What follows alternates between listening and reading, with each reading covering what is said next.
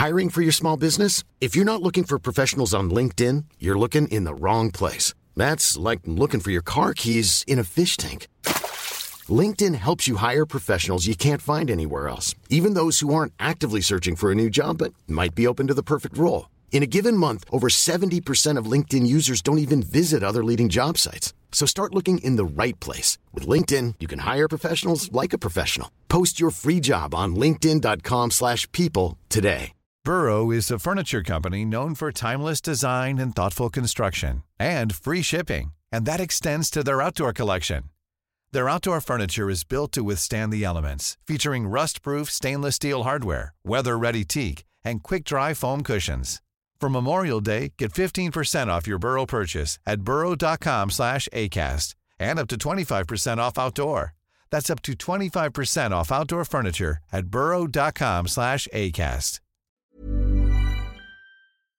In this podcast, we chat about the win against Hull, the draw against Bristol City, look ahead to Blackpool, and answer your podcast questions. This is the Boro Breakdown podcast, and this is our Boro Matchday chatter in a pod. Wants support. Curtis Fleming is there on the edge of the area. Fleming for Craig Hignett. Hit it, Higgy. Higgy hits the treble.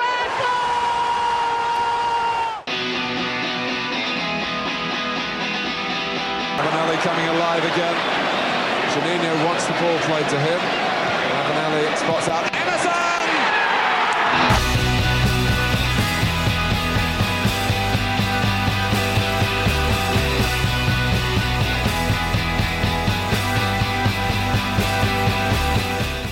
Hello and welcome to the Boro Breakdown podcast with Johnny, Dana, and Tom. We are the Boro podcast that gives you all of your Boro Matchday chatter in a podcast. And a 3 1 win against Hull, a 1 1 draw against Bristol City give Boro four points from the week and move us up to 20th position in the championship table.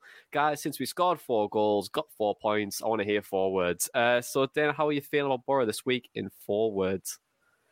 Appreciative of the progress i'm going to say. I know it's been just three games we've had one of each result but i think you can see within those matches that we are getting to somewhere at least and i think we're putting the foundations in place and you can see what carrick's trying to do trying to play out from the back a little bit encouraging the the quick receive and release in midfield, the build up patterns are good, were the shape, you know, we're narrowing in, in midfield. So there's there's parts of the team that you can see things are starting to really progress and gel there. So yeah, appreciative of the progress. And if I could put it in brackets, I'd say so far. Okay. Uh, I'll let you off for that. I'll, I'll, let you have your six words then. If you put in brackets. Uh, Tom, how are you feeling in four words? I mean, are you going to describe last night because you're out till late, but now yeah, I mean, I, I, was in flares until like two in the morning, so I'm glad it's four words today for my, my hungover self. It's a lot easier. Um, I'm just going to say reasons to be positive. Um, obviously, not the result we wanted yesterday, but we absolutely dominated uh, based on the stats. And you know, I, I, can't remember many chances other than the one they scored that, that Bristol City actually, uh, you know, threatened us with. So that that I bet really you can't positive. remember. I, can't remember much to be honest, but uh, remember from the game. But um, yeah, uh, we we we looked. It was a very positive display from us, and then the win against Hull midweek was uh, was exactly what we needed.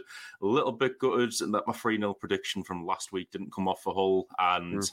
I'm even more gutted because I said I was going to put money on it. I had Summit set up for Boro to get over 2.5 goals at the start of the match, and then didn't do it, and then we went and did it. So yeah, I, I, I, could I could have been uh, up in a little bit of money there as well if I'd followed my own prediction, but wasn't to be a lot of people questioned your, that prediction as well, Tom. You know, a lot of people oh. in the Telegram chat were saying, I spat my drink out when you said that. And it was it was laughing now, eh?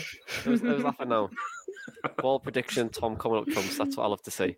Actually, um, it's not me laughing now. I don't feel like laughing.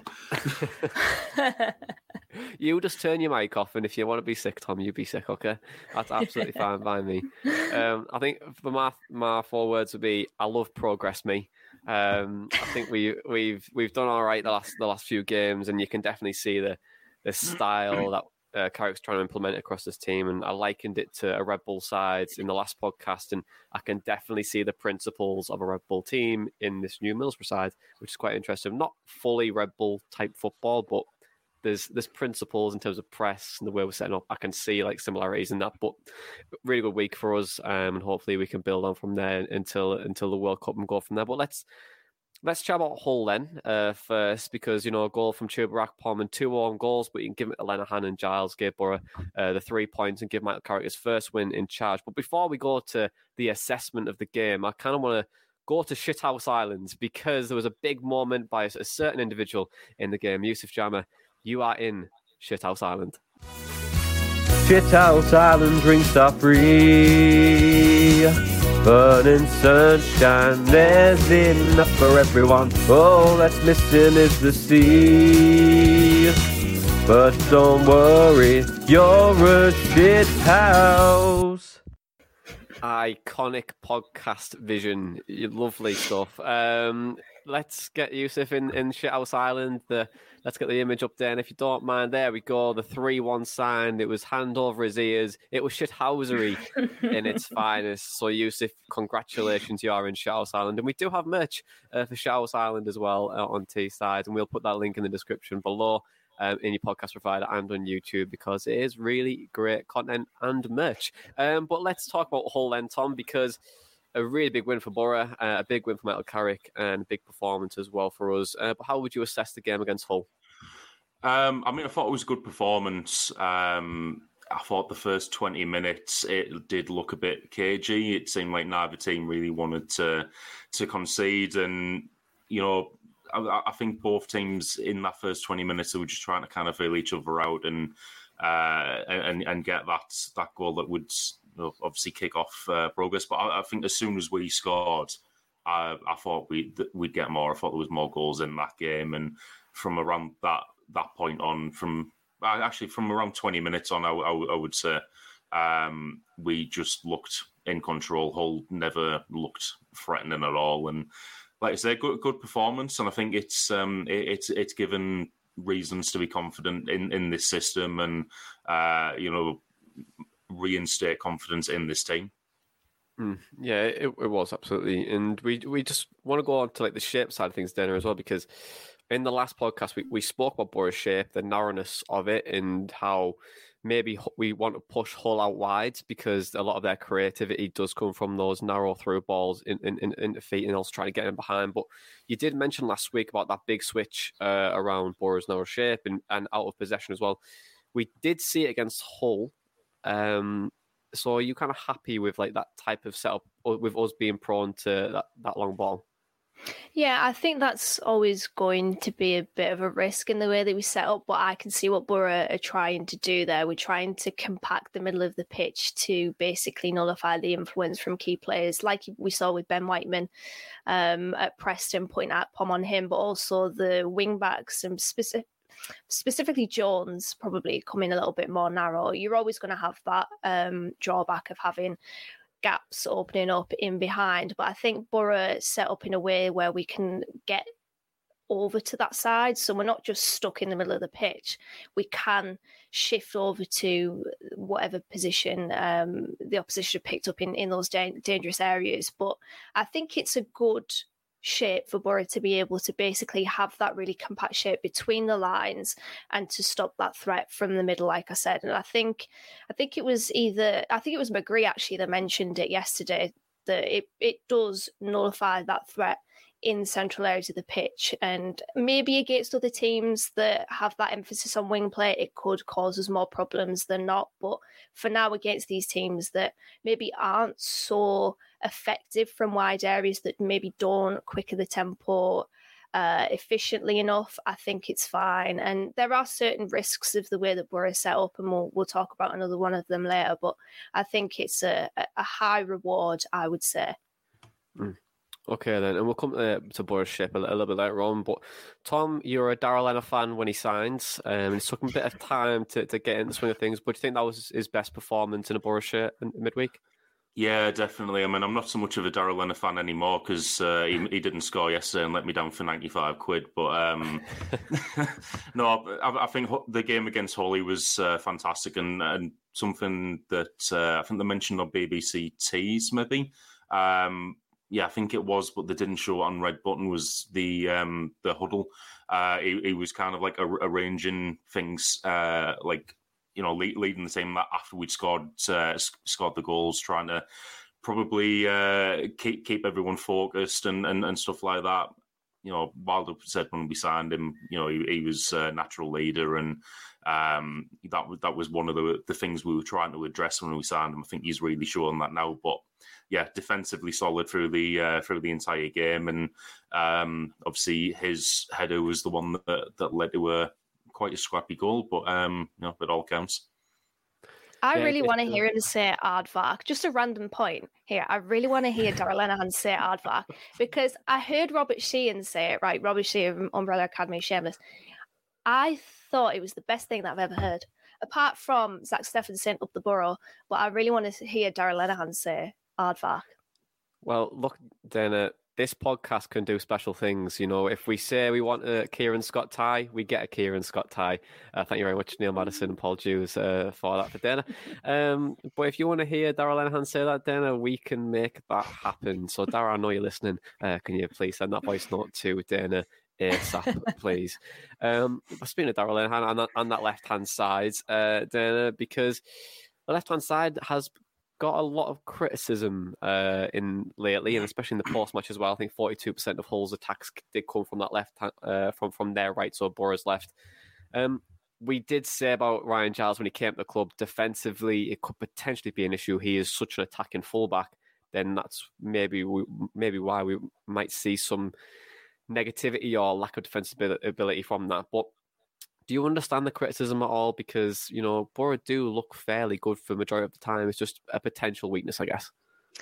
I understand it, but I don't necessarily agree with it because if you look at the dynamic between Jones and Smith on that right hand side, it's completely different to what we see on the left because in terms of average positions, if you look at McGree's, he's very centralised. He's picking up those pockets. Carrick spoke and has spoken quite a lot about exploiting the key spaces of a football match.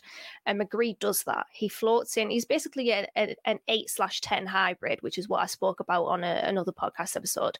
And he is picking up those half spaces, which I think are really fruitful areas for Boro. We saw it yesterday. They were those runs, those underlapping runs are brilliant for us, and we need to utilize that more often. But effectively, Ryan Giles is being pushed up the pitch and he's playing as a wing back in a 4 4 2.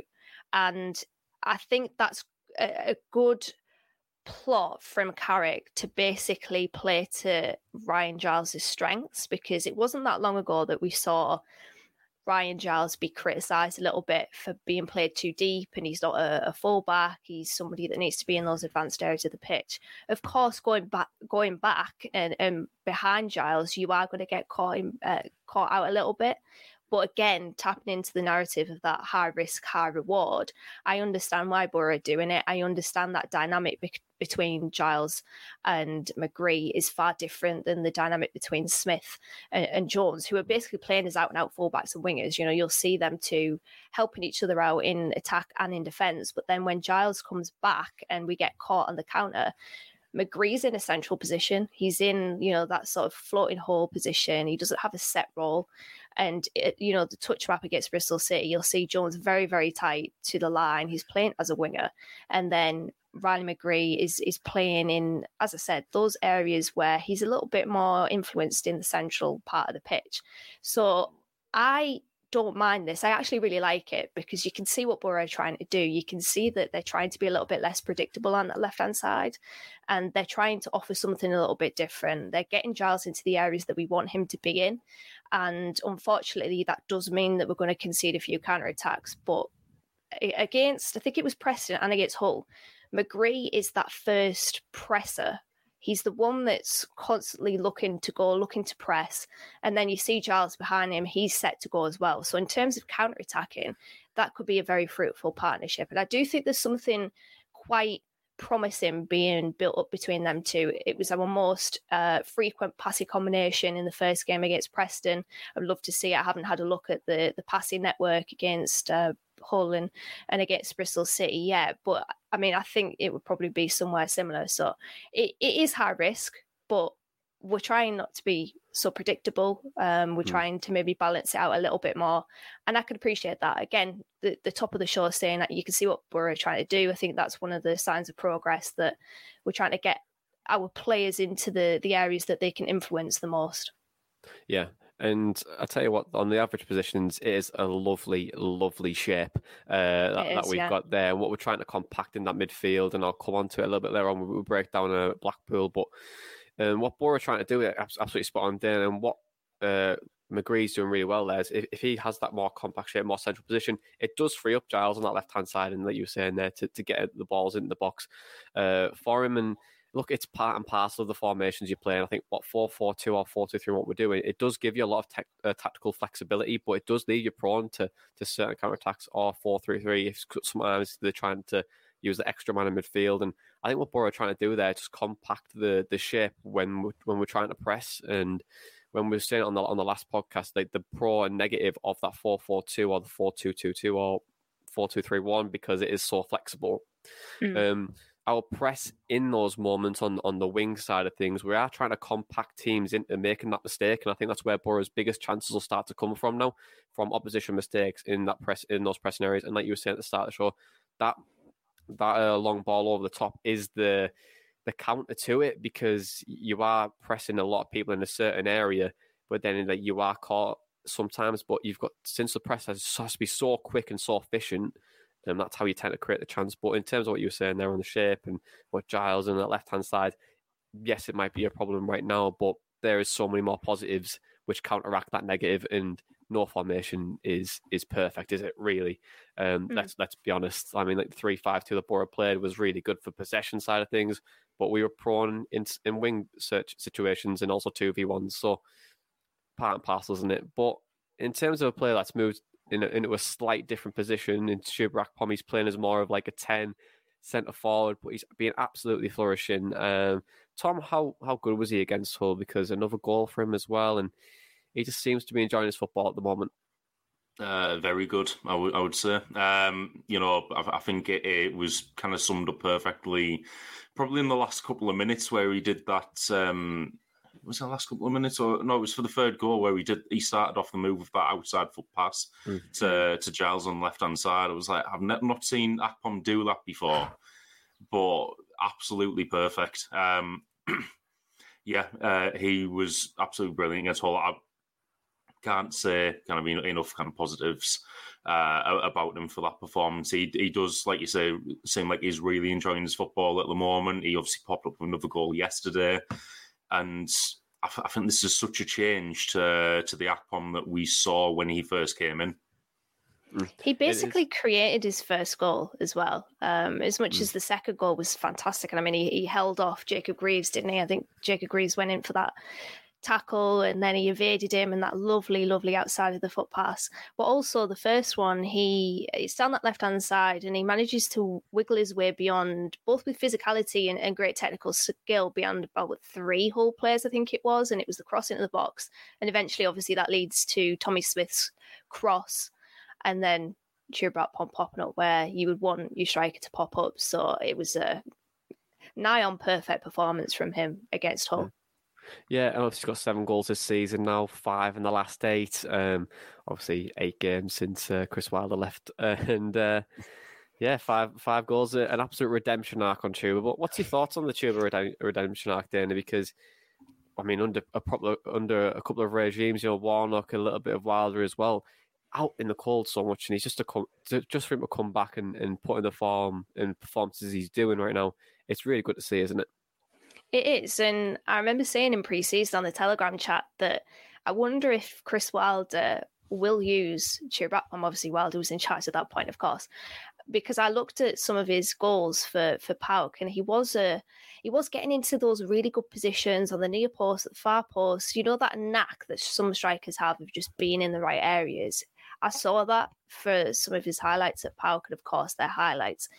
But I thought we could see something from him here. I, I, said I don't think he's going to chip in. Well, I thought he was going to chip in with a few goals. I, he's probably exceeded my expectations of him, despite me probably pr- predicting that he could play a part this season. But he's been absolutely fantastic, and I am. I said it on Tees. I've said it on this podcast. I'm so so happy for him because I think a certain manager will probably be revising what he said on Chuba Akpom and probably going back to the very first quote that we heard from Mr. Neil Warnock that he was his mm. number one target or whatever because look at him now. You know, he's mm. absolutely brilliant in terms of physically taking that ball in, turning, the technical technicality, the outside of the the foot pass is is just really really good at the moment. And in terms of goals per 90, he's actually the top rank in the championship. He's averaging a goal every 115 minutes. I think it's seven shot, sorry, seven goals from 12 shots on target he has, which probably isn't sustainable. This is me probably deflating the balloon there, but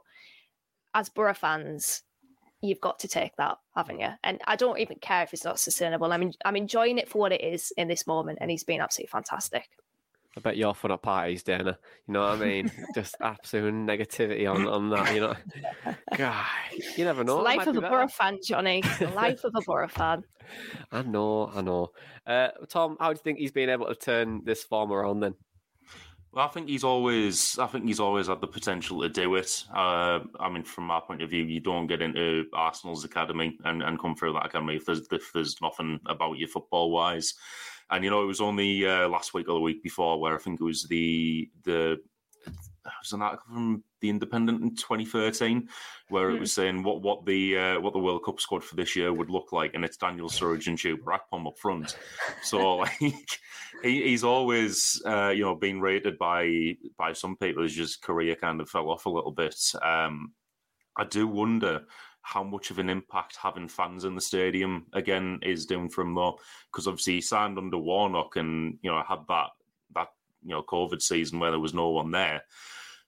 Some of my memories of him from that season, like you know missing missing open goals from a few yards out, and you know trying chip shops when uh, shots, not shops, and uh, putting them over over the bar.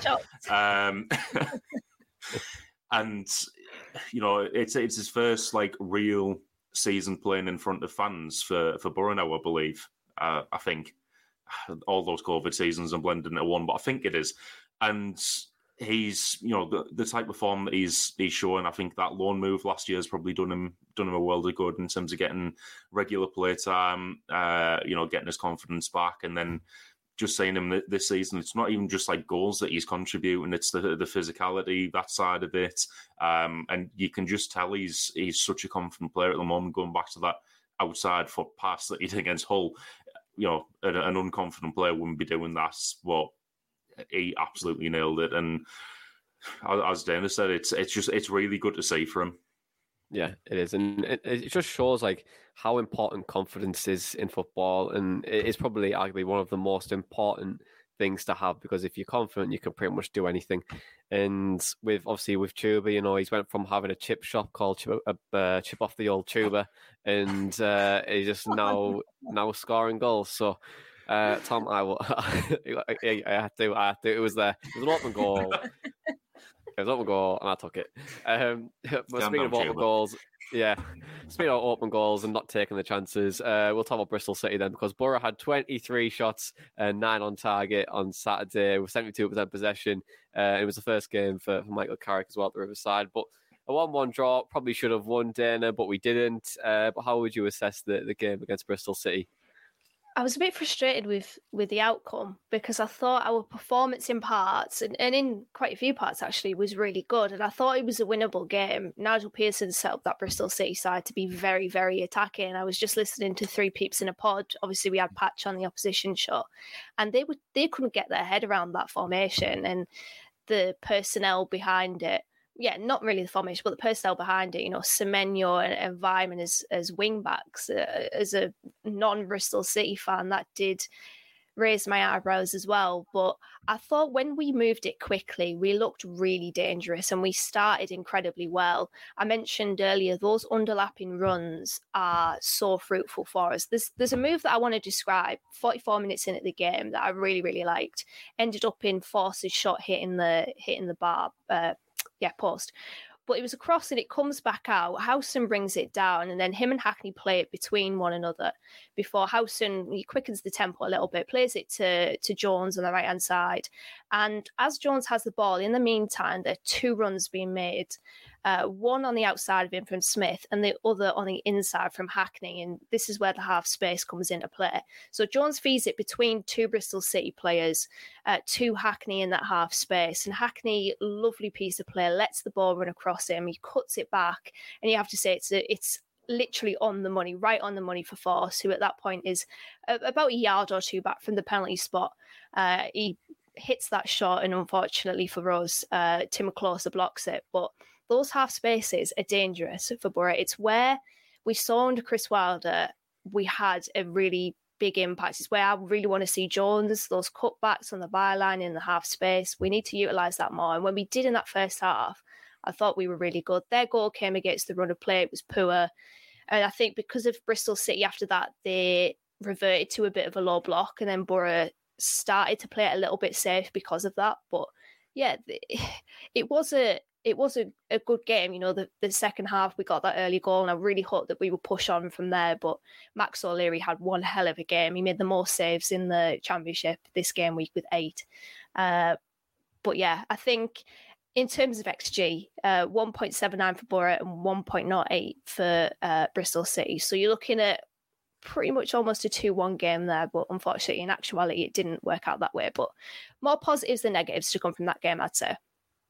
Yeah, what's interesting is like the XG under Carrick's been pretty much the XG, uh, XG against has been pretty much under zero for the all three games, and shows like how we've started to like sharpen up and tighten up more more defensively, and you know starting to build on it. But Boro's XG against this season is, is been amazing. I think I think is it like thirteen out of twenty games or something stuff like that where we've it's under under zero, not sorry under, under one, sorry. Um, and I don't know how we've managed to lose those games, but I think we're in the top five for XG yeah. against, which is which is good. Um, in yeah. terms of you know that low, allowing the low quality chances against us. But it's Boro, and we love to concede anyway. Um, but we'll come to that goal in, in just a second, then. But Tom, I want to hear your thoughts on on Boro's possession and chances, because you know seventy two percent uh, possession, probably the highest this season. We spoke a lot about possession as well, but how do you think that one, how did Borough not win that game? And two, with all the possession that we had, has it started to improve a little bit more in terms of like how we're trying to play out out from the back and maybe move into certain areas? Yeah, well, I think the reason we didn't win that game is because we got absolutely football managed with the stats. Um, you just you say say that in in you know about five games a season where you absolutely batter on a team and and they'll win one 0 or you'll draw one one or something like that. But yeah, I mean, in terms of the the possession style, I'm really enjoying watching it at the moment. There are times where you know we, we are playing out from the back um, especially from goal kicks. Like I've seen Hackney coming deep to to get the ball and carry it into midfield, and you know it, it's a different style of play than what we've been used to under Wilder. Um, a different style of possession, but we, it's possession with intent. We're we're always looking to to do something with the ball where I, I can't say the same thing um, for the second half, uh, probably the t- last two thirds of Wilders in. To be honest, there was a lot of kind of aimless passing it around at the back, but now what what is good to see is we're keeping keeping the ball, but the the passes that we're we're playing, it's it's more intelligent. We're we're, we're keeping hold of the ball, but getting it into uh, into attacking position so we can you know try and make something. And I think that was shown yesterday in the amount of chances that we had. Just uh, as as Dana said, Max O'Leary was absolutely on fire yesterday. Hmm. Just on the possession stuff, Tom. Like obviously there was a selection of, of, supporters that was weren't happy with that type of style and say it was a bit too lackluster. We weren't playing with as much intent. Do you think? What do you think they're trying to see in terms of the game? Because on one hand, possession is a great thing, but then second hand, uh, uh, possession doesn't always win your games, and it kind of proved yesterday. So, like, my question is, like, what do you think Boro have to do next in terms of they've got in the possession and they play with a bit more tempo? What can we do more of to try and turn those turn those draws into into wins? I mean, if we can emulate what we did yesterday across, uh, you know, the majority of our games, then we're going to win more than than we draw. Uh, I, th- I, think we were unlucky yesterday to come uh, come up against such a I don't even know if their keeper was in form, but he certainly is now. Like, um, come up against that keeper on on that day. But what what's going to be really interesting for me is that first game after the World Cup because I think you know it, it's such a unique season in that we've essentially got a mini pre-season right in the middle of it while the World Cup's going on. You got four weeks there for for Carrick to kind of really uh, instill his ideas into the squad and, and work with them because I mean we are looking better now, but you know he, he's only worked with them for about a week and a half, and we've had three games in that time, so it's going to be game prep for one game. You you might get a couple of like um, you know train, training sessions in on certain styles and philosophies in that time but you've always got to be looking ahead to the next game. If we can have a solid four weeks where he gets to work on the training ground with them i expect uh is, is Luton our first game back? I, I think we're mm. going to see a com- completely uh, different Boro team to, to what we're used to. I think it's just going to be a much more polished version of what we've seen now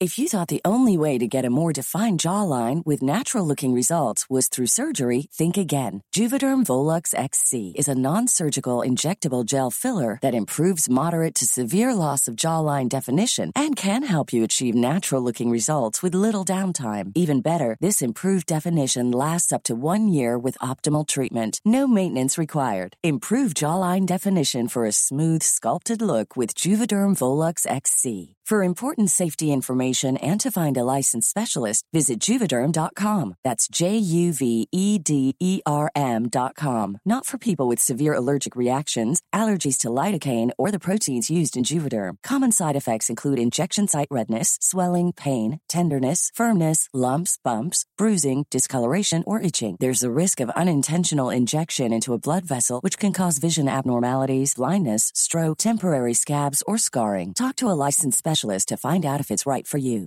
I'm Sandra, and I'm just the professional your small business was looking for. But you didn't hire me because you didn't use LinkedIn jobs. LinkedIn has professionals you can't find anywhere else, including those who aren't actively looking for a new job but might be open to the perfect role, like me. In a given month, over 70% of LinkedIn users don't visit other leading job sites. So if you're not looking on LinkedIn, you'll miss out on great candidates like Sandra. Start hiring professionals like a professional. Post your free job on linkedin.com slash people today. Hey there, it's Michele Norris. I'm host of a podcast called Your Mama's Kitchen. When I travel, I'm usually looking for a way to find a taste of home when I'm not at home. And one of the things I love to do when I am at home is entertain. And Airbnb allows me to do that. When I was in California recently, I rented a house that had a great kitchen. And when we were sitting around the table, we we're all thinking, we're in someone else's house. Someone could be in all of our homes as well. If you have a home, but you're not always at home, you have an Airbnb. Your home might be worth more than you think. Find out how much at airbnb.com/slash host. Hey, Dave. Yeah, Randy. Since we founded Bombas, we've always said our socks, underwear, and t shirts are super soft. Any new ideas? Maybe sublimely soft. Or disgustingly cozy. Wait, what? I got it. Bombas Absurdly comfortable essentials for yourself and for those facing homelessness. Because one purchased equals one donated. Wow, did we just write an ad? Yes. Bombas. Big comfort for everyone. Go to bombas.com slash ACAST and use code ACAST for 20% off your first purchase. Gives me a little bit of Aitor vibes. Remember, like under Crankawell, we would have like a get like a week, a game, and a full week of training, and then another game and it, we just felt like we were a lot more polished and more like not robotic in how we played, but it felt like a, we were a much better side than when we were playing three games in a week. Um, so maybe we could see something similar to that. Obviously, that's way way too early to, to tell. And but I, I kind of agree with you, Tom. Like the the things that he's implemented already has been quite impressive uh, so far. Uh, but Dana, I want to talk about this Bristol City goal because of all the positives that we've probably seen in the game yesterday, there was just one moment for Bristol City, one big chance in the game, and they took it. And how did they get that chance, and how did they take that chance? Yeah, it was frustrating, but they were always going to pose us a threat on the counter attack. They have some really good attacking players, you know, Weimann and Semenyo, Tommy Conway, even Nahki Wells has been good for them. So it was really disappointing to concede. The move starts as our throw in, and I'm not going to get triggered about this like I did for the Coventry goal. I don't think any goal could have triggered me as much as that one, or maybe the Watford one because Muniz did have that shot on the halfway line. But this one's, you know, nothing's untoward here. It, it's just a standard throw in for Boro. But what happens is, I think because of the position of Howson and Hackney, Hackney was the one that uh, received the throw in from Giles, and his body position is a certain way where I'm looking at that and I'm thinking, right, Tommy Smith has come infield from his right back position because of the position of, of Johnny Howson, who's a little bit more advanced than his usual role. Tommy Smith's occupied effectively where Howson usually is in that deep midfield position. So you're probably looking at that third man there in Tommy Smith coming infield, and Hackney looks like he's wanting that ball to Tommy Smith, and then he's going to go and he's and he wants to receive it back. So a bit of a one-two there, a little triangle uh, around that Bristol City player who I think is Alex Scott. Uh, and this is fine. It's still fine in this position. But then what's not fine is the touch of Tommy Smith. It's just so, so poor because I think him moving into that central midfield area is is okay because you can see why he's doing it. He's offering the ball. He wants to be brave. He wants to receive it and he wants to get Boro moving. However, that touch is terrible. And Boro concede possession with all but Dael Fry and Darragh Lenihan behind the ball. Now, this does change because Jones and, and Howson are alerted to the danger, so they move back a little bit.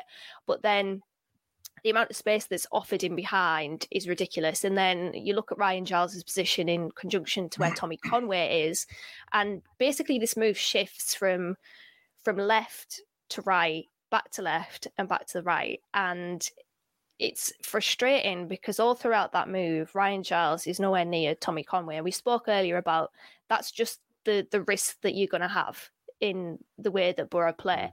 But he doesn't get back quick enough, unfortunately, Giles. And yeah, throughout that move, Tommy Conway is in that space. And you'll see because Borough have identified that the danger is on their left hand side and our right hand side, most of our players are moving into basically. you move more, com- more compact shape because you're defending your Yeah. goal, and then obviously but someone has to come across to try and get Mm. into that area. So I'm assuming that's why we're looking to try and play in that compact shape. Yeah, there's a word that I'm thinking of that's just fallen out of my ass, but they they've basically gone towards nice. that uh, that space. Yeah, lovely, isn't it? But they're on that that right hand our right hand side, um, and it's what this does is obviously you look at that space that Semenyo, both Semenyo and Tommy Conway have. Compromise was the word, compromise. But you look at the space that Tommy Conway and Antoine Semenyo have, there's a lot of space there. And you have to say it is an incisive and effective and very good counter attack from Bristol City. But the way that it, it manifests itself is because of our mistake. But Giles is still well behind Tommy Conway when the ball's played to him and is about to be played back towards uh, Andreas Weimann and as I said, that's just the risk that you're going to have. I, I, I don't blame Giles for this, for not getting back in time, because he's very high up the pitch. And that's where you want Giles to be. You know, he's a wing back, he's got a good delivery nine times out of 10, although we didn't really see it yesterday. But you want him in those areas of the pitch, those high areas. So you're going to. You're to have that drawback there, that potential negative. And we did see it yesterday. But it's really Tommy Smith's bad pass. I think sometimes you could say that's a fantastic counter attack, fair enough the players, I don't know, press. They've they've triggered a press. They've won the ball back. It's fantastic, uh, gaining possession and countering. But that's just Boro giving Bristol City the ball back, which is incredibly poor. But also something that I'm hopeful will be ironed out of our game. But to be fair to them, it's a fantastic counter attack. It's just really disappointing the way that it comes about. But hey, um, we are actually joint in terms of uh, conceded counter attacks uh, this season, the joint most we've conceded. Only three, but still, I feel like that will grow. And I'm surprised it's not actually that. Uh, I'm, I'm surprised it's not more, just because I think we've seen a few times us being careless in possession. And that was another example of it, unfortunately. Just on that, then um, we talk about like when we talk about phases of, of play in terms of like when you know when a goal happens, it's normally the stake three. We're in that first phase out of the three before someone goes to score. Just on the on the first graphic that you, you showed up, there's a, there's a part of where uh, Hayden Hackney, sorry, I remember the second one where Hayden Hackney receives the ball, and for me, if if Hayden Hackney looks to his right hand side and sees Darragh Lenihan this move or posi- this this counter attack doesn't probably happen. I think when we do get the ball, it comes back to Lenihan. Lenihan's got two options there, which is a more higher percentage in terms of getting reduced reduced on the counter attack. So if he comes back to, to Lenihan here, he's got to open his body up. He's probably got Fry on that more central play of the pitch, and then also he's got Steffen even more. So sometimes when you're Mm. recycling that, you are you are probably reducing the risk of anything that probably happened to it. And now you might get a, a groan from a fan and say, "Oh, why are we playing backwards and stuff like that?" But for me, I think that that ball to, to Smith, although it's Sean that Boro trying to play with intent and trying to get forward, and it's much more positive way of playing. I don't think he needs to play that ball. I think he he's looking at Tommy Smith there, and Smith's getting already getting pressed here. And I know it's like a, a very soft press, and it's not really not. It's, it's very easy because because the, the opposition players run in a different direction. But for me, Smith, I just think the way his body's going to be placed here, I don't think that's the right ball to be honest. And I think where Hmm. going to play his only his only ball that Smith can play there is to Ryan Giles, and Giles has already got Semenyo on him. So for me, I think Boro have to look at maybe that decision making, and maybe he's being a bit too picky. But I think that ball to See, I don't, I don't mind that. I don't mind that because I remember a game we played earlier this season where we were so safe in the way that we were Hmm. playing, too safe. We weren't being brave on the ball. I appreciate that move Hmm. there. It's just it's the it's the touch. I don't necessarily think that the only player there that uh, Tommy Smith can pass to is Giles because you saw Hayden Hackney's body position. He actually does make that run forward, which we see Hayden Hackney do. He's very good at, at receiving it, giving it, and then going. He has the the pass is to uh, to um who am I talking about? You, so, someone muted me, so I'm Sorry. I'm lost now. Who muted me? Um, to It was Hackney. Hackney. Yeah, Hackney. there we go. Sorry, it was me. So- I accident. Accident. You absolutely threw me there, Johnny. But yeah, I think that's I, I don't mind that because I think that's Boro being brave in possession. It's just unfortunate in that moment. It's just a really, really bad and heavy touch from from Tommy Smith. yeah. It, I mean, Can I mute you now? You can mute me, yeah, because I, I heard like an echo on. on my headphone. And I thought I'll just mute myself to get rid of the the the echo. Um, but I think that's on the on, on the Smith stuff. Like even when you look at the second pass and the third pass from that, it's only Giles on, and then you're gonna have to create your shape again. Well, not shape, but you're gonna have to rotate again to try and find that next pass. So that next pass was probably going to be two Fry, but. I mean, you could go on it for, for ages. It's like it's happened and you can't transition it. But I mean, for the positivity side, I agree the fact that we're trying to recycle in that half space in that area, I think it's still really positive, and we should look to continue to do that, even if we are trying to play too safe. But in, speaking of Hayden Hackney and Dana, before I muted you, um, he's he's played more games now. He started to really get find the groove of, of Championship football. How do you think he's looking now? I think he's looking good and he looks comfortable. That's the biggest compliment that I could give him. He looked comfortable when he made his debut for Boro in the Brentford Cup game in lockdown season. And he's looked comfortable in pretty much every game I've seen of him. And that's the biggest compliment that I could give him. Carrick said he looks like he's been playing there for 10 years. And I completely agree. He's very good at, like I said, receiving the ball under pressure. Looking at a few of his Wyscout clips, there's a lot of moments labeled under pressure pass. And I think that's the good of Hayden Hackney. And I'm not surprised that Carrick does like him. He's the one that will receive, as Tom mentioned, from goal kicks and we'll, he'll be able to play on the half turn and quicken the tempo a little bit with, with House and push up. But in that game yesterday, he had the third most touches in the game with 105, 91 total passes, 85 accurate, the best passing accuracy in the Boro 11.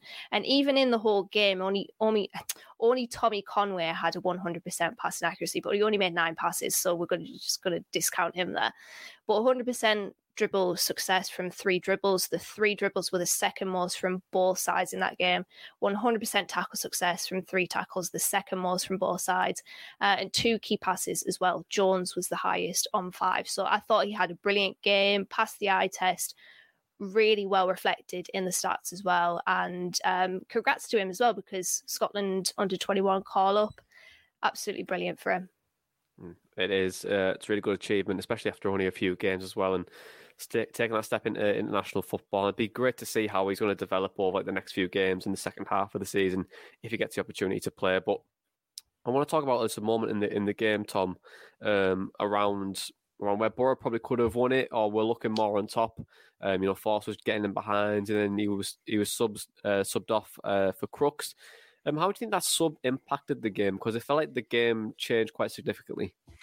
Yeah, I mean, I'm not against that sub being made um, because I think you sent our group chat yesterday. Forss was it was obviously getting them behind, like you said, and pulling a lot of the players out of position. So there was a lot more space for Akpom. However, I'm very well aware that he sprints absolutely everywhere. Um, so I think around the 70 minute mark, must be getting tired around that point. Um, so I'm not against you know subbing Forss off on 70 minutes because he was an absolute uh, absolute workforce yesterday. Um, in in the game. I was waiting for someone to get that.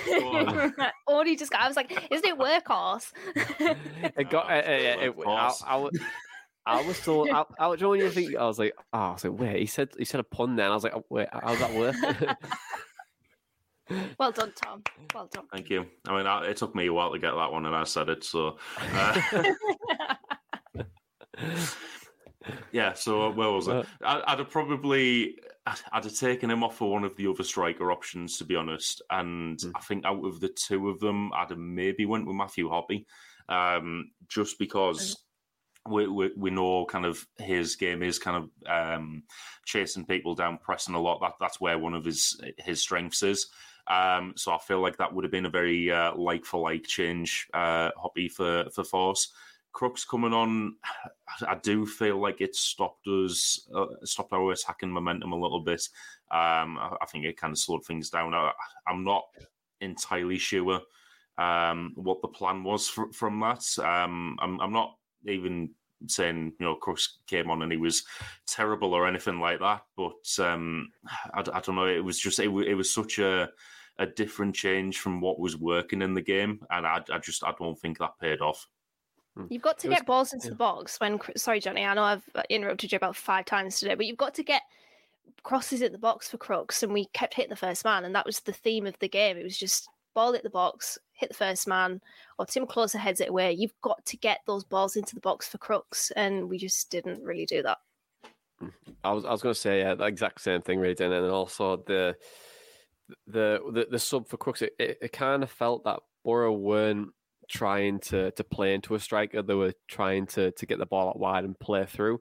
Um, but when you when Crooks came on, he had more of that central space, and Akpom was finding a lot of his joy in those key areas of the pitch. You know, just outside the penalty box and trying to be the, the most eh, the most effective part of the pitch. And when Crooks came on, it felt like they just isolated each other, and it was like I don't know why is it why we went with that. Maybe he was trying to hold off, like hold the ball up before Akpom to get in. I really, I really, I just don't understand it. But I mean, it's it was a sub that I thought it just wasn't the right sub for Crooks to come in. If Crooks was to come on, then maybe Akpom might have been the shout, or you know, maybe like a, a house or something like that, and and just see how the, the game was going to develop from that. But might not have been the, the, the right sub in, in our opinion, but we'll have to see why uh, Carrick made it. But in terms of Carrick, Tom, because he's had three games now, one win, one draw, one defeat. Um, we are learning more and more about Michael Carrick's Middlesbrough and how it's going to change over like the probably the, the, rest of the season. You know what we'll see now, and maybe uh, maybe in the new year, completely different probably. Uh, but what do you think's different to the pre- previous regime, Tom? What can you what can you see?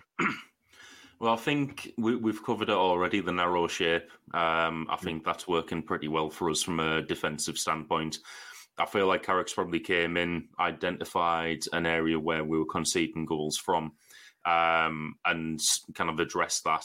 Um, unfortunately, we did recruit for a back three, um, so it, it, does seem like that's maybe been ripped up a little bit. But I also do think that the four is working, um, and and that narrow formation I, I think does suit us.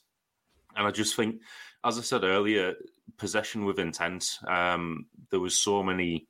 I mean, it, it even goes back to last January when we all went to Blackburn away.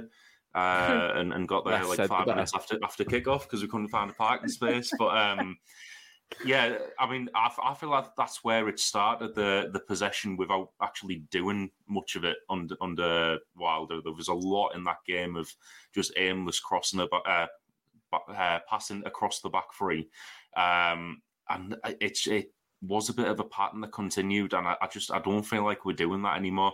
I feel like when we get possession now, we're looking forwards, or you give it to someone like Hackney, who's who's good at carrying the ball and can- and can beat a man in centre midfield to create space and, and give it to someone else. I think you know that um, that clip that we posted that that went viral about um, Carrick, you know, teaching uh, you know basic stuff to open up the pitch to to our midfielders. I, I feel like that's working pretty well. And there, there was something I, I've spot, I spotted yesterday from from where I was sat uh, in the box in the box behind uh, behind the the bench. There were multiple times in the first half where like Johnny Howson was coming over to to speak to Carrick. Carrick was giving him instructions, and you could just see it in Howson's face, like he was just like understanding, understanding, uh, and then he'd go and like take that to to everyone else. I don't. I feel like with Wilder because I've seen it from the same seat a few times. Um, he was kind of very mu- much more um, uh, shouty, um, and I just I, I, I don't feel like players were were taking on board what he was saying as as those instructions. But I really like the way that that Carrick kind of coaches them through it. Um, I feel like you know identify mistakes and then and then coach that out of people. It's it's a great way uh, to manage, and I, I feel like the initial three games you can see progress where he is doing that. Dan, is there anything to add from that? I think he wants us to play out from the back more. I think that's what he's encouraging. and you'll see when Zack Steffen, because Zack Steffen is a very good goalkeeper in terms of playing out from the back and pinging those balls over to the wide areas, but also because we've got Hackney in the team, who is a ball carrier now and will take it on the half turn and is, is comfortable receiving under pressure, you will see us play that way and play out from the back a little bit more. I think we're seeing the defenders probably play out as well. Against Hull, you saw Lenihan with that very low ball across the floor to the feet of the strikers. And our build ups are, uh, are different as well, I think, in terms of obviously Jones isn't getting into those spaces that I want him to. He needs to work on his crossing, obviously, but I think the build up, the build up from the back, and actually transitioning the player from defense to attack. We saw it yesterday. It was very slick and it was very seamless. And when we move the ball quickly, we look very dangerous. And yet, the narrow shape, um, in and out possession, the flexibility. Carrick has said that he does really have a set system, so it'll be interesting to see that going forward. Um, and also, just a little quirk that I've noticed: we want to play straight from the off. So a lot of the time, what you'll see under Wilder and under Warnock, we'll boot the ball long from kickoff. I noticed against Preston second half, played it along the floor. Played it along the floor. We want to play straight away. We want to play immediately. So there's little things that I'm picking up on that that I'm quite liking so far. So you can see, as I said, the foundations being put in place to get this team playing the way that Carrick wants to. Yeah, I've never understood that really because of like when you play it back, just hit it long into like a into a, a channel or like across the pitch, and yeah, it does get you up the pitch, but nine times out of ten you lose the ball. So it's just Mm. like, well, that was kind of pointless, wasn't it? Um, but with, with that, it, it's really good. I think just the one the one big change I've seen is I think Boro have become a really good counter pressing team. To be honest, um, like I was saying a little bit earlier, a lot of our chances now are coming from a counter press because a, a team is just doesn't know how to to manage it. I think as soon as you you get that instinct of a, a slower pass or something that's maybe a little bit misplaced, we're on them like really, really quickly, and we're able to to generate the the space that we need to get in behind. I, I think there was a chance in the first half yesterday where we counter pressed really well, won the ball, uh, and on the transition from Hackney, played it through to McGree, and McGree could should have probably scored, uh, but he, he didn't. But I think that there, and I was obviously the Preston one as well, won it in a, key area of the pitch on that right hand side, switch a play up again, McGree probably should have took it on and, and had a shot. Maybe Riley agrees the problem here, um, but just the.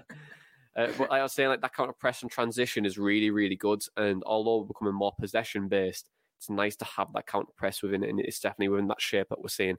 Um, but let's move on. Let's move on to questions because every week you send us your questions via Twitter, um, the email, the Boro Breakdown at hotmail.com, or by our Telegram chat. And that you can join it over 300 Boro fans talking absolutely anything but Boro. Um, and there's loads of different channels in there. There's a gaming chat now, there's a Football League one, uh, there's Premier League, and just away day tickets. There's so, so much uh, for you to join and join the community because it's a really fun one.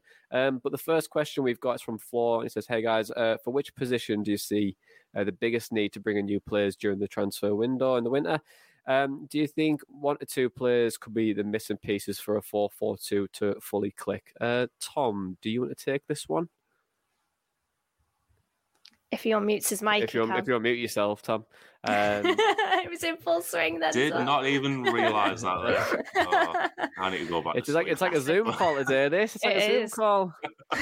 um, I, I feel like we might need a few in January. I'd like to see uh, a backup right back brought in because I feel like if we were to lose Sammy Smith, uh, we wouldn't really have too much cover in that area. Um, so that might make things a bit difficult for us. Uh, but other than that, I think the midfield is where we need to be looking. I think another centre midfielder and kind of a number 10 um, oh, oh, number 10 or a winger uh, to to bring in. Obviously, it, it's going to be difficult during January to kind of get quality players uh, in, in those positions. Um, you know, no, no club's going to be wanting to to lose a, a first choice player uh, halfway through the season. But I, I feel like those are those are areas that we need to address, and I don't think we're too far off uh, making this system work. I do think, even though we've recruited for the three five two, um, the players that we brought in they can fit into the um, the system that we've switched to. Um, it's just we were light in midfield anyway, um, and I think now that we've we've moved to to full backs again, we're light at full back, uh, well at right back. So um, yeah, I think those are the the areas that need to address to to make it work. Okay, then, and just as you're on about fullbacks and wingers, uh, the next question feeds quite nicely to that because Rob said, uh, with our wingers proving being ineffective, uh, is there any other formation we should be looking to use? Uh, Dana, is there anything else? I think you could probably play four, t- yeah, probably four two three one with more inverted forwards, I suppose. Um, maybe you know like a Watmore, for example. But then who plays on the other side? Um, yeah, it's difficult, isn't it? Because as Tom said, we did recruit for a three at the back, so there's a few problems there. But I wouldn't change it. I know that the wing backs are, I wouldn't say being ineffective, I'd say not as effective, but they're still getting on the ball, they're still influencing play. They just need to refine a few little bits of their game, which I think is for me no reason to to change. But to answer the question, yeah, maybe a, a four two three one. I know that's kind of what we play anyway, um, in some situations when we have the ball, but maybe with Watmore, for example, because Watmore's not going to come in and, and, and cross the ball, is he? He's going to want to run into those channel areas and he's going to want to try to shoot himself or cause problems through his dribbling. So I think Watmore's a, suddenly, for me anyway, quite a key player in terms of that flexibility. So it's just about copying Watmore, I suppose, or getting somebody similar. Okay, then next question. Uh, Tom, I'm coming to you, so be ready. Uh, where does Crooks fit now uh, into this side? Uh, is the centre forward where he fits in? Uh, so, what do you think about that? Where does Crooks fit into this side now? I really don't want to see Crooks at centre forward. Um, I, I think it has. I think it has to be centre mid, but there's no reason to change the centre mid pairing that we have at the moment. Uh, Hackney's there on merit, and I think Howson has adapted the new system well, and he's he's doing well in that system as well as as being the um, the less um, uh, less advanced centre midfielder, um, and you know let Hackney be the legs and, and, and carry the ball a lot. So yeah, I, I, I think Crooks needs to to earn his way back in, and I want to see that in centre midfield. I, I don't want to see uh, Crooks playing as a as a striker because we've got other strikers that you know Muniz wins wins headers every time he plays. So for what we'd probably want from Crooks as a striker, I think Muniz would do it better. Um, and then we've got in, uh, in, striker anyway, so I, I, don't think that's that's a position where we need to um, repurpose Crooks into playing. Just to add to that as well, it might be a, a very strange one, but if we were to move into a 4 2 3 1 or the similar to what we're playing, Crooks in for uh, for Jones, right, on the right hand side, but you play over more of a wider winger. So you would maybe take out McGree and put in the Giles um, and put Bola in as a left back, or Matt Clarke, because Matt Clarke can play there as well. Um, but you play with, with a wider winger, and it was very similar to when Stuani plays uh, on that on that right hand side of a 4 2 3 1. Get him in at the back post because you're knocking that long ball across, and Crooks will be in the back post for the header and trying to get in and get in from there. And that could be a nice little tactical play from Boro if they were to do that, um, or maybe head the ball back in for maybe a Forss who likes to play in around the six yard box. And I think that could be quite a nice angle for for Boro to do. Uh, so maybe maybe that. Um, then the final question uh, is from Jazzy says, "How was Carrick's start compared to our expectations of him? Good, bad, good in a way we didn't expect, bad in a way we didn't predict." Uh, Tom, I'll keep with you. Um, how has Carrick's start compared to our expectations of him? Well, I didn't have any expectations personally. I didn't know what to expect from from Michael Carrick. So for me, I'm feeling quite good about the start. Um, obviously, I, I, I'd have really wished that we hadn't lost to Preston, um, as as that was just a, a, a waste of a, a, a long journey for me. But um, yeah, I, I, I mean, we we looked good in that game anyway, and I feel like we've just built on that since the the whole game. Hull were terrible, and we absolutely deserved to to win that game um, the the way we did, and then we should have won yesterday as well. Um, I think the like I said earlier, w- what he's been able to do in a week and a half, in in terms of uh, changing the style and um, making us a little bit better in possession, intent wise. Um, I, I think that that's probably exceeded what I thought was possible uh, with with him coming in in, in such a, a short space of time. So, just looking forward to seeing where we go from here now. Dan, is there anything else to add to that, or do you want to move on? No, I'd, I'd agree with Tom. I didn't really have any expectations, but I suppose even with that, I have been pleasantly surprised at just how quickly he's been able to implement certain things, and that's only a good thing going forward. So yeah, that's that's pretty much all I would add. I'd probably echo it and then add that little bit at the end. Okay, then. Well, let's move on to the praise and place then, because the praise and place is the place we like to give praise to a fan, a person at the club, a player, a chips and chips and gravy, a pizza shop, anything you want, or even uh, Kieran Scott's fashion designer um, for this wonderful tie that me and Dana are both wearing. Um, so, praise and place, who gets your place uh, this week, Dana? Who are you going to give it to? I've got two players in mind for this one. Firstly is Riley McGree because he had a really difficult evening against Hull. Nothing came off for him. You could have probably played the Benny Hill theme tune over his game because it- just nothing was sticking for him, unfortunately. But he was very good against Bristol City. He was occupying the exact spaces that I think Michael Carrick would want him to and influencing the game because of that. He was pulling players out of their position, opening up space elsewhere, and he was very, very unlucky not to score. He had the most shots uh, of any player in the championship this game week, although his XG wasn't particularly high, but still, Max O'Leary made some fantastic saves uh, against him, and he was, he, I think, he was unfortunate not to get a goal yesterday, Riley McGree, but he did set up that uh, equaliser from Chuba Akpom. So, uh, yeah, I thought Riley McGree was brilliant. He's come under a lot of criticism, so I think it's only right that we do give him some praise as well. And then Zack Steffen as well, because he was outside the Riverside, uh, outside the North Stand before the game, donating to Middlesbrough Food Bank. So I thought, you know, he's a brilliant player to have at the club, Zack Steffen, because in terms of those key societal issues, he does put his voice out there, and I absolutely love that. So it was brilliant to see him getting involved, um, and he gave it a good little up the Boro uh, at the end of that video. So yeah, um, big fan of that. So but both of those in the praise of place this week. Okay, Ryan McGree and Zack Steffen. I know I've, I've got to mention it is the Zack Steffen praise and place now. you so did, yeah. I was waiting for that mention as well.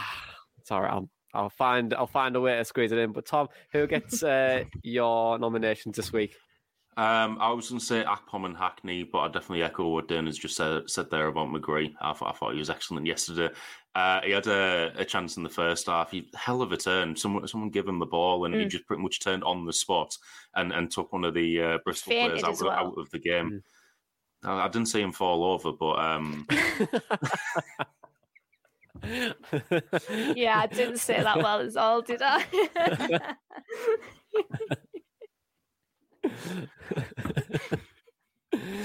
Uh, I mean, he should have scored off that as well. It was, uh, it was, it was a great, great save uh, from the from their keeper. Unfortunately, you know it's Um, a, you know it's a good joke when you're laughing at your own one, Tom. May I always laugh at my own joke. Someone has to, but but um, uh, yeah, ha- Hackney I think has come in uh, come on really strong since uh, since he's came into the team.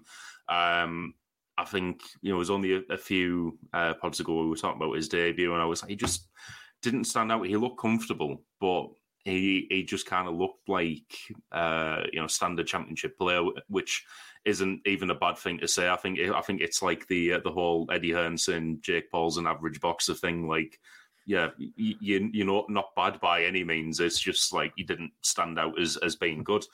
But then the last few games, I think he's really, really progressed well in that in that position. I think you can see he's picking up in confidence and um, with the the Michael Carrick quote that we we said earlier, like it looks like he's played there for for ten years. I'd absolutely agree with that. I, I think you know there's there's no way you can take him out of the team at, at the moment, and I think for for a young lad who's who's coming into the first team for the you know the the first time, that's you know he, he's playing absolutely fantastically now, and to to become such an integral part of of the system that we're playing. And then Akpom, I, I think we said it all in, in in what we said about the the whole game, but yeah, fantastic at, at, the moment. I'm really in, enjoying seeing him play at the moment. Uh, you can tell he's really enjoying playing at the moment, and you know, loving the uh, loving the redem- redemption arc. Um, it's it's just got me thinking now. How many goals is he going to end up on on this season? Uh, I hope I've not jinxed him. Touch wood, but um, um, yeah, he, he- he's doing great at the moment, and I, can't remember which game it was. Uh, a a few games back where he missed from inside the six yard box. I think the the keeper did really well to get a hand to it. I feel like a couple of years ago, uh, I, like again, like I said again, them COVID seasons have blended into one. So it could have been a couple of years ago. It could have been last year for all I know. But when when there was no fans there, I feel like that's the type of thing that you know might have got into Akpom's head, and um, you know he, he maybe would have you know let it affect his confidence a little bit, and then he's came straight on from from doing that and scoring more goals. So I, I I feel like you know his he's mentally stronger now uh, from where he was a, a couple of couple of seasons ago, and I think that's that's probably only been helped by. Uh, the fact that he's he's had two managers this season who, who really seem to have, have rated him. You know, I mean, for for all the problems we had with Chris Wilder at the the end of his reign, he did give a lot of credit to to Akpom for for coming in from the cold in, in pre-season and, and making an impact, and then he's undroppable under Carrick. Okay, then. And just to conclude, the Zack Steffen praise and place. Uh, I'm going to go for Hayden Hackney, I think, for my nomination. Uh, I think you've, you've both alluded to. I think he's been excellent the last couple of games. Um, you know, really mature performances, really good on the turn, and just progressing Boro forwards. And I think that's what we've needed for like the last few weeks. And it's nice to see an academy player come in and, and really hit the ground running and start to become a, an integral part and a big pl- a big player in the system. So it's really good to see that, and he's just thoroughly deserving of the, the Praise and Place nomination this week. So that concludes Zack Steffen Praise and Place. But just before we move on to Blackpool, I just want to quickly chat about uh, Play Brew because on Thursday there is a football quiz on there. We're going. I'm not going to be wearing uh, this pelican tie, um, but it's going to be. It's a really good night. And it's, yeah, It's it's flamingo. A flamingo. It's the same thing. it is the same thing. That is a that is a pelican. It is. Pelican. It is. It's the same thing. At least Uh, it's well, a bird, I suppose. It's a bird. A bird is a bird. Pigeon, pelican, flamingo, they're all the same. You know what I mean? A bird's a bird, it's got a beak on it. So, uh, um, Dinosaurs have beaks. I don't know what beak. that well, has anything to do anything, but Okay, they're not birds. whatever. Right. Anyway, play brew. So on on that, uh, the base in Cannon Park, and also um, they uh, do some really good beers and quizzes, and we're going to be going, and it's a really good time. Uh, and you should de- could definitely get yourselves down there on Thursday night. So uh, the big football quiz uh, at Playbrew, and we are going to be there and going to be helping out, and also come over and join us and have a couple of pints and Dana's paying apparently. So um, if you just come up to us and say Dana can I have a pint, Dana will. I thought buy you said one. Dana's pay, and I was like, well, yeah, we'll be paid if I'm paying for everyone's drinks. Well, you you are now. Um, you are now.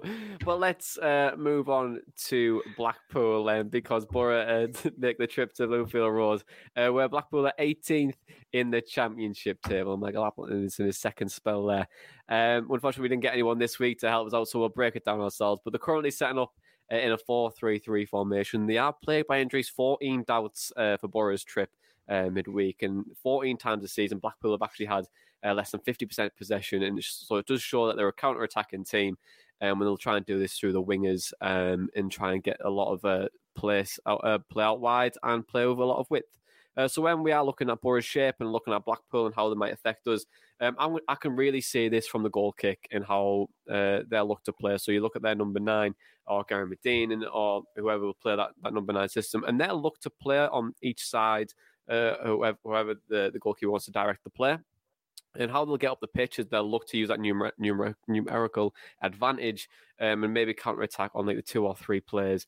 Um, where Boro's average position is, is what we spoke about a lot a little bit earlier, uh, where we are trying to play that 4 4 2, but a very narrow 4 4 2 uh, within our 4 2 3 1 with Akpom coming in and creating more of like a shield around their number four. Um, so when the ball does come into him, that's where the Bor- Boro's really ex- ex- excessive and aggressive press does come into play, and Boro will look to counter uh, counter press and attack from those, and that's where I think Boro will have most of their most of their joy. But what Blackpool will try and do is they'll try and get into these wide positions, so they'll look to utilise Giles and and Smith uh, when they push up.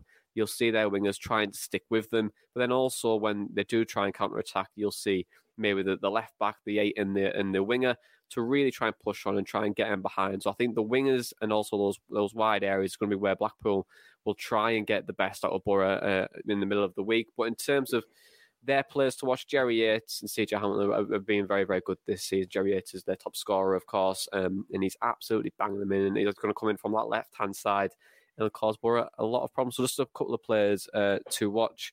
Um, but in terms of predictions, guys, uh, Michael Appleton, he's you know he's had a difficult start in his return. I mean, he was always going to be difficult with Neil Critchley having a really good um, season last year with them. But how do you see Boro doing in midweek? Can you see another Watmore last minute equaliser and absolute limbs everywhere? And uh, Neil Neil uh, Maddison talking about uh, Joel Pasquale and you know all that kind of fun stuff. Um, but Dana, what do you think? What's the predictions? I'm gonna go two one Boro. I'm going, so I'm hoping there's some last minute limbs, but I'll I'll settle for a two one. Um, however it comes. Okay, two one. Tom, what are you going to go for? Let's go two weeks running three 0 I, I hope there's no need for, for last minute limbs. I, I hope just absolutely batter them. I think you know the the game yesterday. If, if like I say, if we if we can replicate that in in further games, we're we're going to win more than than we lose and create that amount of chances. I think three 0 is entirely possible. Okay, then um, hopefully no one spouted the drink uh, this week, and they were more optimistic with that one. Tom, um, I'm, I'm going to go for a win as well. I think we'll win. Uh, Tom, you know what? I'm going to join you. Three 0 Boro. There we go. Well, let's let's do this and put a pound on it as well, or maybe do a Davy meltdown and put three one Boro and hope for the best. um, but guys, uh, that's it. Thank you very much uh, for joining me and to listeners and viewers. Thank you very much for for listening to us on your podcast provider or watching us on YouTube. But four points from the week for Boro, five goals and eight for Chuba. All aboard the Chuba train. Up the Boro. Mom deserves the best, and there's no better place to shop for Mother's Day than Whole Foods Market. They're your destination for unbeatable savings, from premium gifts to show-stopping flowers and irresistible desserts. Start by saving 33% with Prime on all body care and candles. Then get a 15-stem bunch of tulips for just $9.99 each with Prime. Round out Mom's menu with festive rosé, irresistible berry chantilly cake, and more special treats. Come celebrate Mother's Day at Whole Foods Market.